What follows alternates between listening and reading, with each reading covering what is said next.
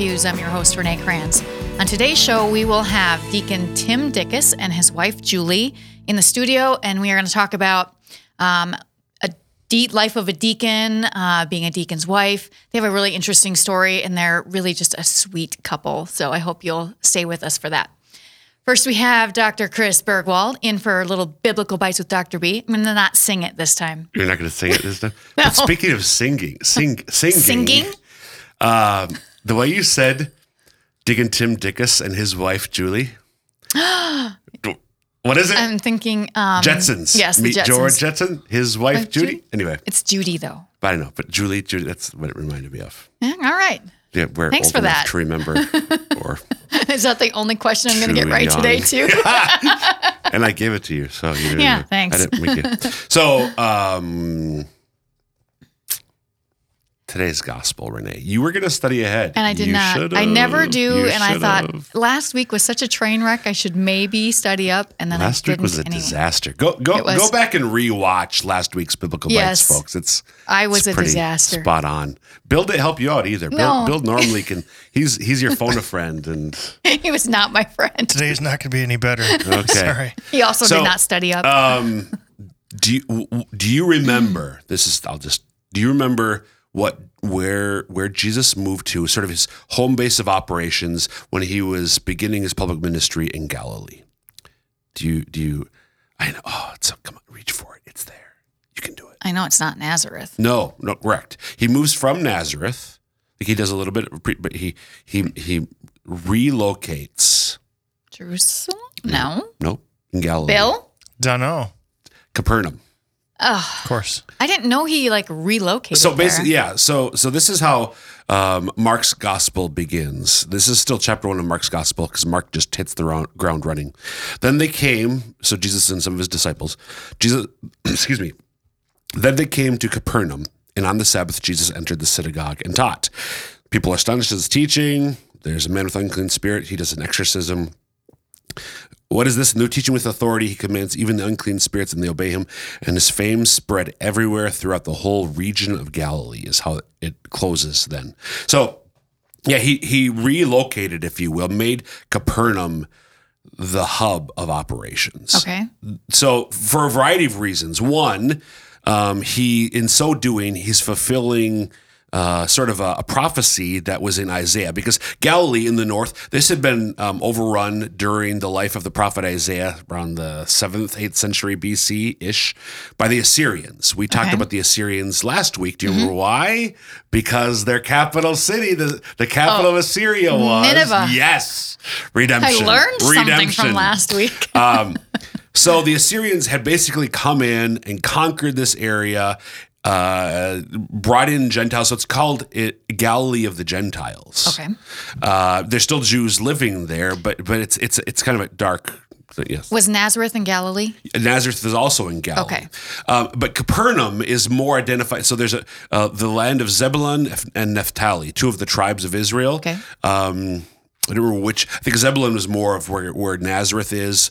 Um, what what what what um, geographers, archaeologists call Lower Galilee. Capernaum is right on the Sea of Galilee. Uh, and it's in Upper Galilee and uh, the land of Naphtali. So, so there's fulfillment of sort of a prophecy in Isaiah that the, a light will come to the gloom and doom, if you will, right? Um, so, as I just said, Capernaum is on the Sea of Galilee. It's on the northwest corner of the. It's a it's a sea town um, on the northwest corner of the Sea of Galilee. Why might that be important? Do you think? Because that's where he picked up all his fishermen. The fisherman is where he picked up his fishermen. Hey, you guys. Yeah, the, the, his first when he chooses the disciple, not just the not just as they met him and encountered him, but when he calls them, "Come follow me," he's walking along the shores of the Sea of Galilee. So it's it's in and around Capernaum. Capernaum is where uh, Peter, Simon, and Andrew are from. Okay. James and John maybe as well, right? Okay. So um, here's the thing, though, that just going a little bit deeper. The other benefit, if you will, of moving to um, from Nazareth to Capernaum is it's basically like living on a town that you get to by dirt township roads Okay. to a town that's right on the interstate. Capernaum was right on the interstate. Capernaum's right. Okay. Literally, there was what what some scholars call the international highway. There was an inter, a highway, Really? if you will, yeah. Okay. That um, I mean, that's how Herod got around in his Lamborghini. Right, Um, right, of course. Like from Africa to Asia to Europe. Actually, there was this, and it, and it ran right around the Sea of Galilee, right Okay. outside of Capernaum. Okay. So Jesus also strategically has moved from someplace like the, the, the hick town in the sticks that you can only get to uh, in a four wheel truck. Sounds like um, my whole town, hometown. to now he's moved to a, a, a, a city that's just off of the interstate. Mm-hmm. Right. Or on, in in a sense, as we would describe it, on the interstate. What's going to happen as a result of that? well, he's going to come across more people. And Uh, he can get to other places faster. Why? so why is it the- Right? the, last the last agree. verse of the gospel of the reading for today? His fame spread everywhere throughout the whole region of Galilee. So people Oh, are sure. Mm-hmm. are like nobody went to Nazareth. Like Nazareth, you, you, the only reason to go to Nazareth is because you need to go to Nazareth. Right. But just like uh, a town along the interstate, you might stop for to eat or to, to overnight hotel stay or to get gas, Mm-hmm. and you're pumping gas. Hey, did you hear about the guy? No, what happened? And then you go to the next town and you, hey, back in whatever. Right. That's what was happening as Jesus begins to do his thing Okay. in in Capernaum. Were because they're right on literally a highway, uh, whatever that looked like at the time. It wasn't concrete, right? That's not- Didn't have, well, it might have had potholes, but right, right. Uh, but word starts to travel about it because Jesus, he, I mean, he does preach to the crowds, but crowds, we're talking about a few thousand Right. people. And yet, somehow, when you read the Gospels, within a short period of time, everybody's heard about Jesus of Nazareth.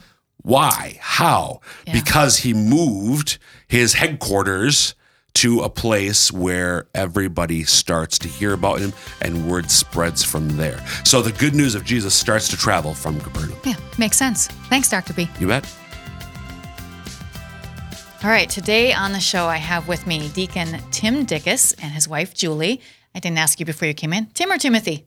Uh. Tim is fine. Tim, yes, okay, good. yes. Good. So we are going to talk to uh, these two about the life of a deacon, why he became a deacon, um, his, his prison ministry, and we'll talk to Julie about what's it like to be married to a deacon and just whatever else we can come up with. So thank you guys for being here. You So, it's our delight. All right. So you are um, members at Cathedral Parish. I know I see you when we do TV Mass with the bishop. So people have probably seen you uh, on TV doing t- Sunday TV Mass many times. Um, can you guys give us a little background about yourselves, how you met, your family, where you grew up, things like that? Sure. Uh, Julie and I have been married uh, 11 and a half years. Okay. Oh, we each are in our second marriage. Okay.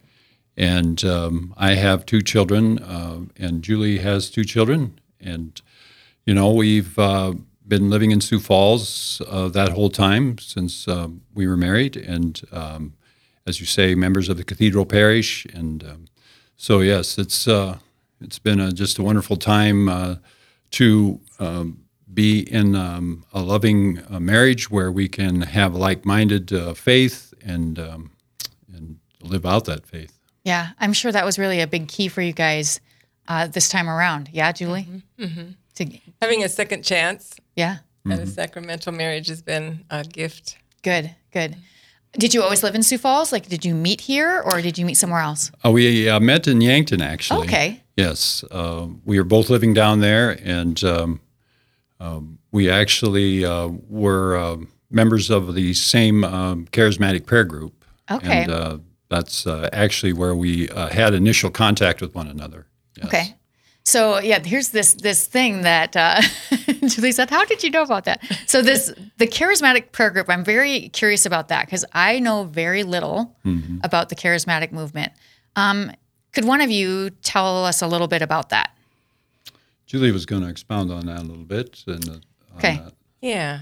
Um, in the late 80s, I made a Cursillo weekend, Okay. which, um, as being raised a devout Catholic in a devout Catholic family, um, we went to church. We did all the things. My parents were in Knights of Columbus Catholic Daughters. Um, but that personal relationship with Jesus wasn't there. Our family Bible was this big white Bible on the coffee table, and things No one like ever that. touched, huh? No, and so the Cursillo was really a, a op- eye opener for me as having a relationship with Jesus. Mm-hmm.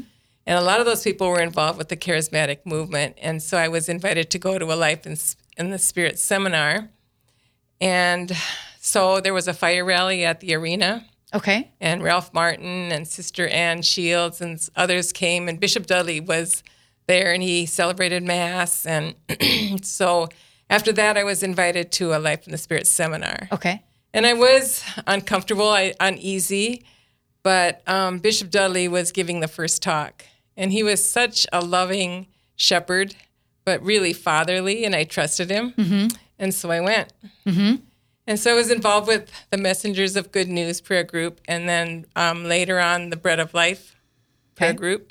And then I moved to Yankton, and there was a Yahweh Shalom prayer group. Okay. In fact, I've heard of that one, I think. Yeah. Yeah. And they had conferences, big conferences, like Father Benedict Groeschel was there and lots of people like that. And so that's where Tim and I originally met. There was a whole group of us. They were in their Life in the Spirit. And so, It sounds like a really um, active Mm-hmm. group, and they're still they're still doing stuff now, correct? They still do conferences. Yes. They have a yearly Every year. conference. Yeah. Yes. I was going to say, I thought I had seen that come through uh, the bulletin, if I remember right, that we've gotten some things from them. And yeah. Uh, do they, you can be any age like, to do that, right? You can just go check it out. Yes, absolutely. And uh, really, what, what it does is help you to um, come to a deeper, deeper understanding of the gifts of the Holy Spirit, especially those gifts that we can use uh, in our ministry. And, and so, as now we, we don't actively uh, participate in a prayer group, but we still use the gifts that God has given us uh, through the charismatic movement to help us minister uh, in the prison. Yeah, that's really important because I think a lot of us, we've heard these gifts of the Holy Spirit, but we don't really like try to do anything with them, and and we really need to as Catholics. Um, okay, so uh, Deacon, you, the way I understand it, had some experience before you became a deacon in the prison system. Is that right? You worked in the prison system. Okay. Yes. Can you tell me about that? Sure. So I was uh, in the federal system. Um, so the Federal Bureau of Prisons in Yankton has a facility. Uh, and so I actually worked there uh, 21 years. Oh wow. And and uh, the federal system's a little bit different than the DOC. Uh, so um, we're we're all correctional officers first in the federal system, but uh, you also have uh, your other primary job. So I was in mechanical services. So I was actually an electrician, electronics technician. Okay. I took care of all of the the things that kept people in facility, you know. and then I became the facility manager, so I had oversight of the buildings and grounds there Okay. uh, and did that for the last 15 years. And so I, I uh, had the experience of running details, running inmates, uh, you know, and uh, but then as I became uh, the facility manager, then I oversaw the the individuals um, who maintain the facility. Okay. So So you had a lot of experience there. Okay. We'll talk about, I kind of want to see, uh, talk about how that's connected to your current ministry. But let's Sure. first, let's start at the, let's not get ahead of ourselves, sure, right? sure. well, so how long ago did you become a deacon? Uh, I was uh, ordained in uh, May of 2018. Okay, so it hasn't been that long. No. Okay, no. what made you decide to do this? Uh, well, primarily it was uh, was God. Uh, Okay, that's good. yeah, yeah. so to, to kind of get to, so I won't go clear to the beginning, but kind of pick it up where uh, things got interesting, you know. Uh, so I had uh, numerous people asking me uh, if I'd ever, ever considered to be a deacon. One of them are, are a pastor at the parish at the parish I was at at the time, and and I would always say, uh, no, God is not calling me to be a deacon. You know, simply because of fear. I was I was okay. afraid of uh, all of the things that being a deacon would require of me, and so people would be encouraging me to look into it, and I would always give them the same answer, and so I just put it out of my mind. And uh, uh, shortly thereafter, Julie and I were married, and uh, I moved to Sioux Falls where she was living, and I would meet with a friend of mine, and uh, we kind of hold each other accountable as men, you know, and so we just have a, a Bible study and such. And he had just gone to mass that morning, and we were meeting uh, just a little bit later. And uh, when he came into my home, he sat down and he had a really strange look on his face. And I said, uh, "So what's wrong with you?" And he said, "God spoke to me at mass." And I said, "Really? What did he say?" And he pointed directly at me and he said, He wants you to be open to becoming a deacon. and he had no idea because I, I had told no one about this, Sure. you know. And so at that point, it felt like somebody hit me between the eyes with a two by four. And my eyes were opened, and I realized that I had been uh, resisting God's will for my life. And uh, he said I had turned white as a sheet. and I, uh, and I can probably, imagine, yes. I, I probably stopped breathing for a short time as well. Uh, so I took that as a sign that I needed to um, begin to look into the the whole process, and so I did. I, I I spoke with the formation director, and he says, "Well, it sounds to me like you ought to uh, at least apply." And so I did. I applied and began the interview process, and uh, this went on for a year. And during that first few months, uh, just to affirm what the Lord was telling me, He would send these little old ladies to me frequently, and they I didn't even know who they were, and they'd come up to me and they say, "We think you ought to be a deacon." and it even got to the point where it was becoming comical because I mean they would just come up. We go to a party, and this lady would come up, you know. And so I said, okay, yes, Lord, I'm in. All right, I'm going through the process. Well, it got all the way up and to the final scrutiny. I was approved. And when it went to bishop, the bishop said no. Okay, so now wait a second. So you had to start thinking somebody's putting all these people up to this at some point, especially when now the bishop says no. Like, Absolutely. okay, wait a second. Yeah, so at this point, I'm scratching my head, you know, like, okay. Uh, but actually, I was relieved. I, I, so I figured, well, God was just testing me, you know, to see if I was all in. Are you know? listening? exactly. and so what I did was, um, I just said, uh, well, uh, we'll we'll just chalk that one up as uh, an experience for um, trusting in the Lord, and and so we just went on with our lives. And three years later, then we get a, a letter from uh, the formation director again, and he says, "We're starting another class. You have 30 days to give me an understanding of whether or not you want to uh, join, you know, or, or apply again." And uh, of course, I began to freak out once again. and so I said to Julie, I said, "This is a this is a life changing thing, so we have to pray intently about it." So for 30 days, uh, we did a holy hour each day for that intention. You know, Lord, Okay, yeah. Lord, do you want us to do this? And then uh, I'll let uh, Julie kind of take over from here because she she is the one that instigated uh, this Yep. next step. Good job, Julie. sure, sure.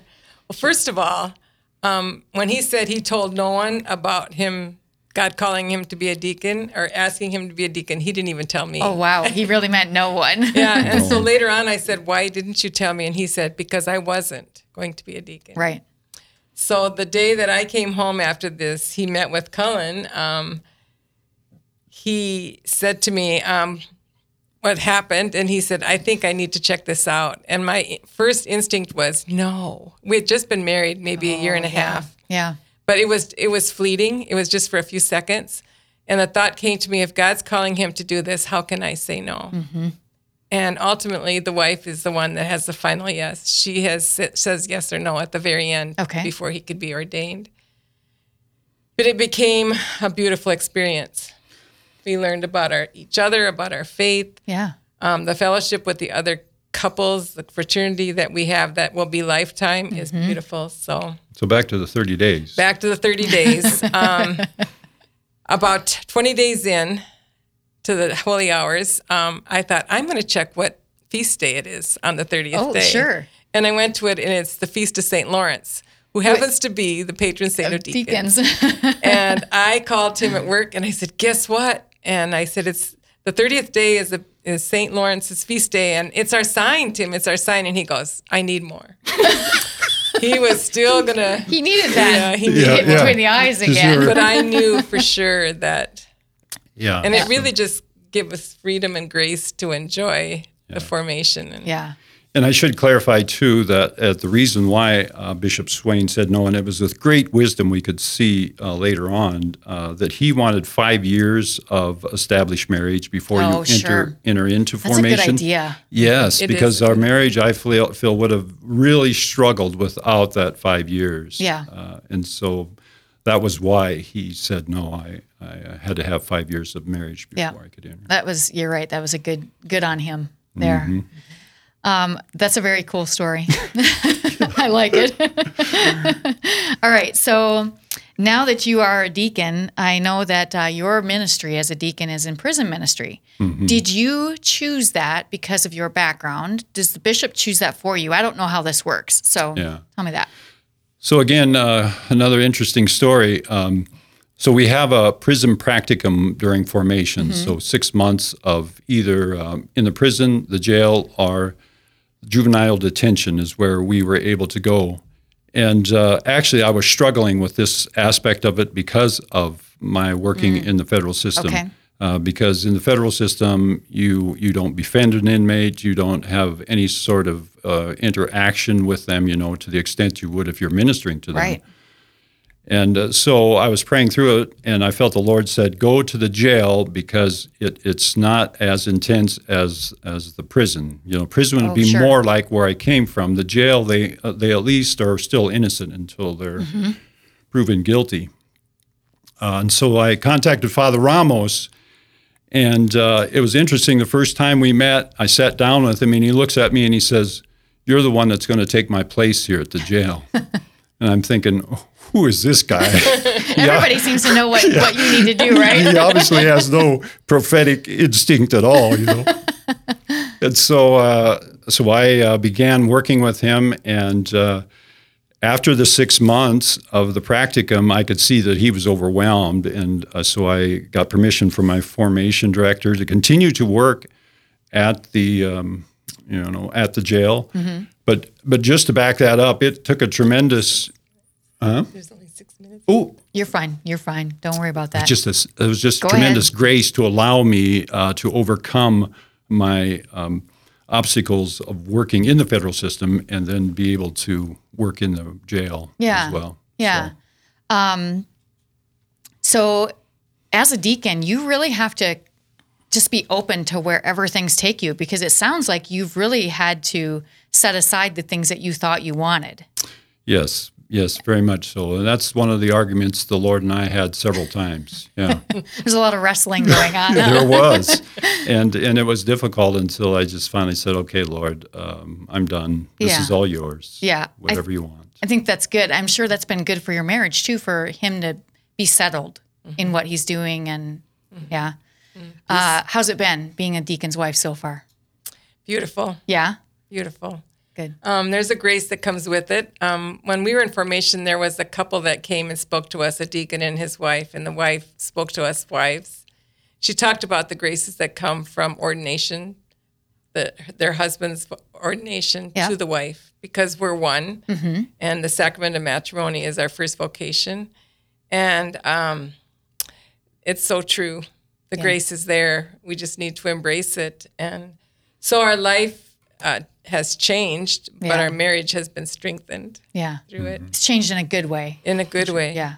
Yeah. And so when they were overwhelmed at the jail, Father Ramos and Tim discerned to um, ask me to to see the ladies at the at Oh, the jail. So I started nice. training under Tim, and a priest friend of ours told us um, that he thought we should minister together as a couple. Uh-huh. And so that's what we've stayed doing. I didn't as a know you were doing that. Yeah. Th- Yeah. Uh, that's got to be really interesting. It's beautiful, and it's.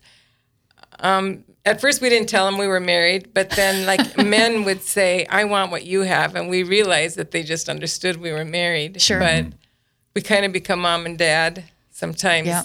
One time, we walked into a dorm, and there's like 40 guys, and they're all around, and we walked in, and someone said, "Grandpa and Grandma are here," and that was not didn't sit well with Tim. Yeah, You're they, like, I, I don't know now. they didn't get any rosaries that night.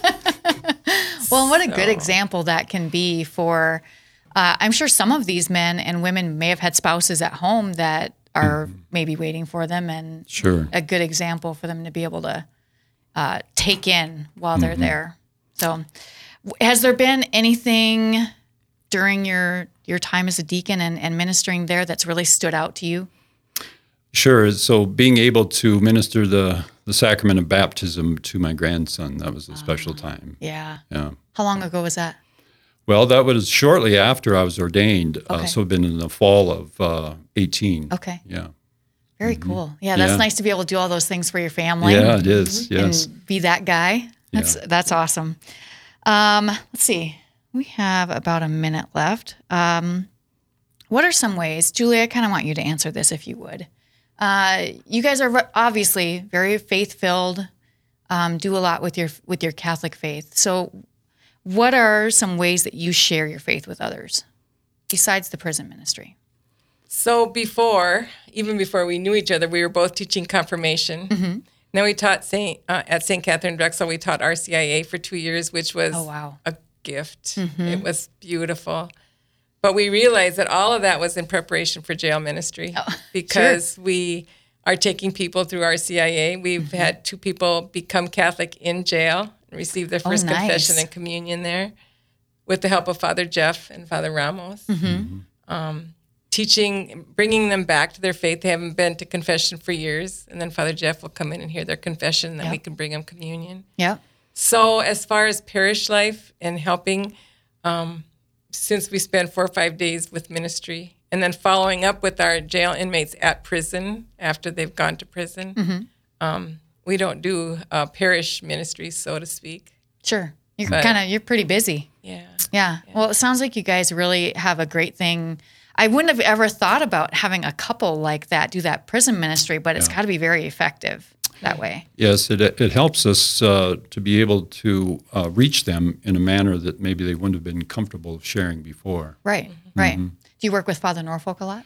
Yes, so he oversees uh, both the prison and the jail ministries, Mm-hmm. uh, but I primarily do the ministering, Julie and I, in the jail, and uh, he takes care of the prison. But we do help each other out. Sure. yeah. Sure. That's awesome. Well, I could talk to you guys for a lot longer, but we're pretty much out of time. So thank you so much for being with us today. Um, and I hope that your prison ministry continues to bear a lot of fruit. Thank so you. thanks Thank for you. being here. All right, next week, I don't know who's going to be here yet. So it'll be a surprise to all of us. The Lord will bring us someone. um, uh, if you want to see us on video, you can find these uh, on YouTube if you don't want to hear us just on radio. So you can go to SF Diocese at our YouTube channel and see, uh, see Deacon Dickus and his wife Julie there too. Uh, that is it for us today. Hope you'll join us again next week for more Catholic news.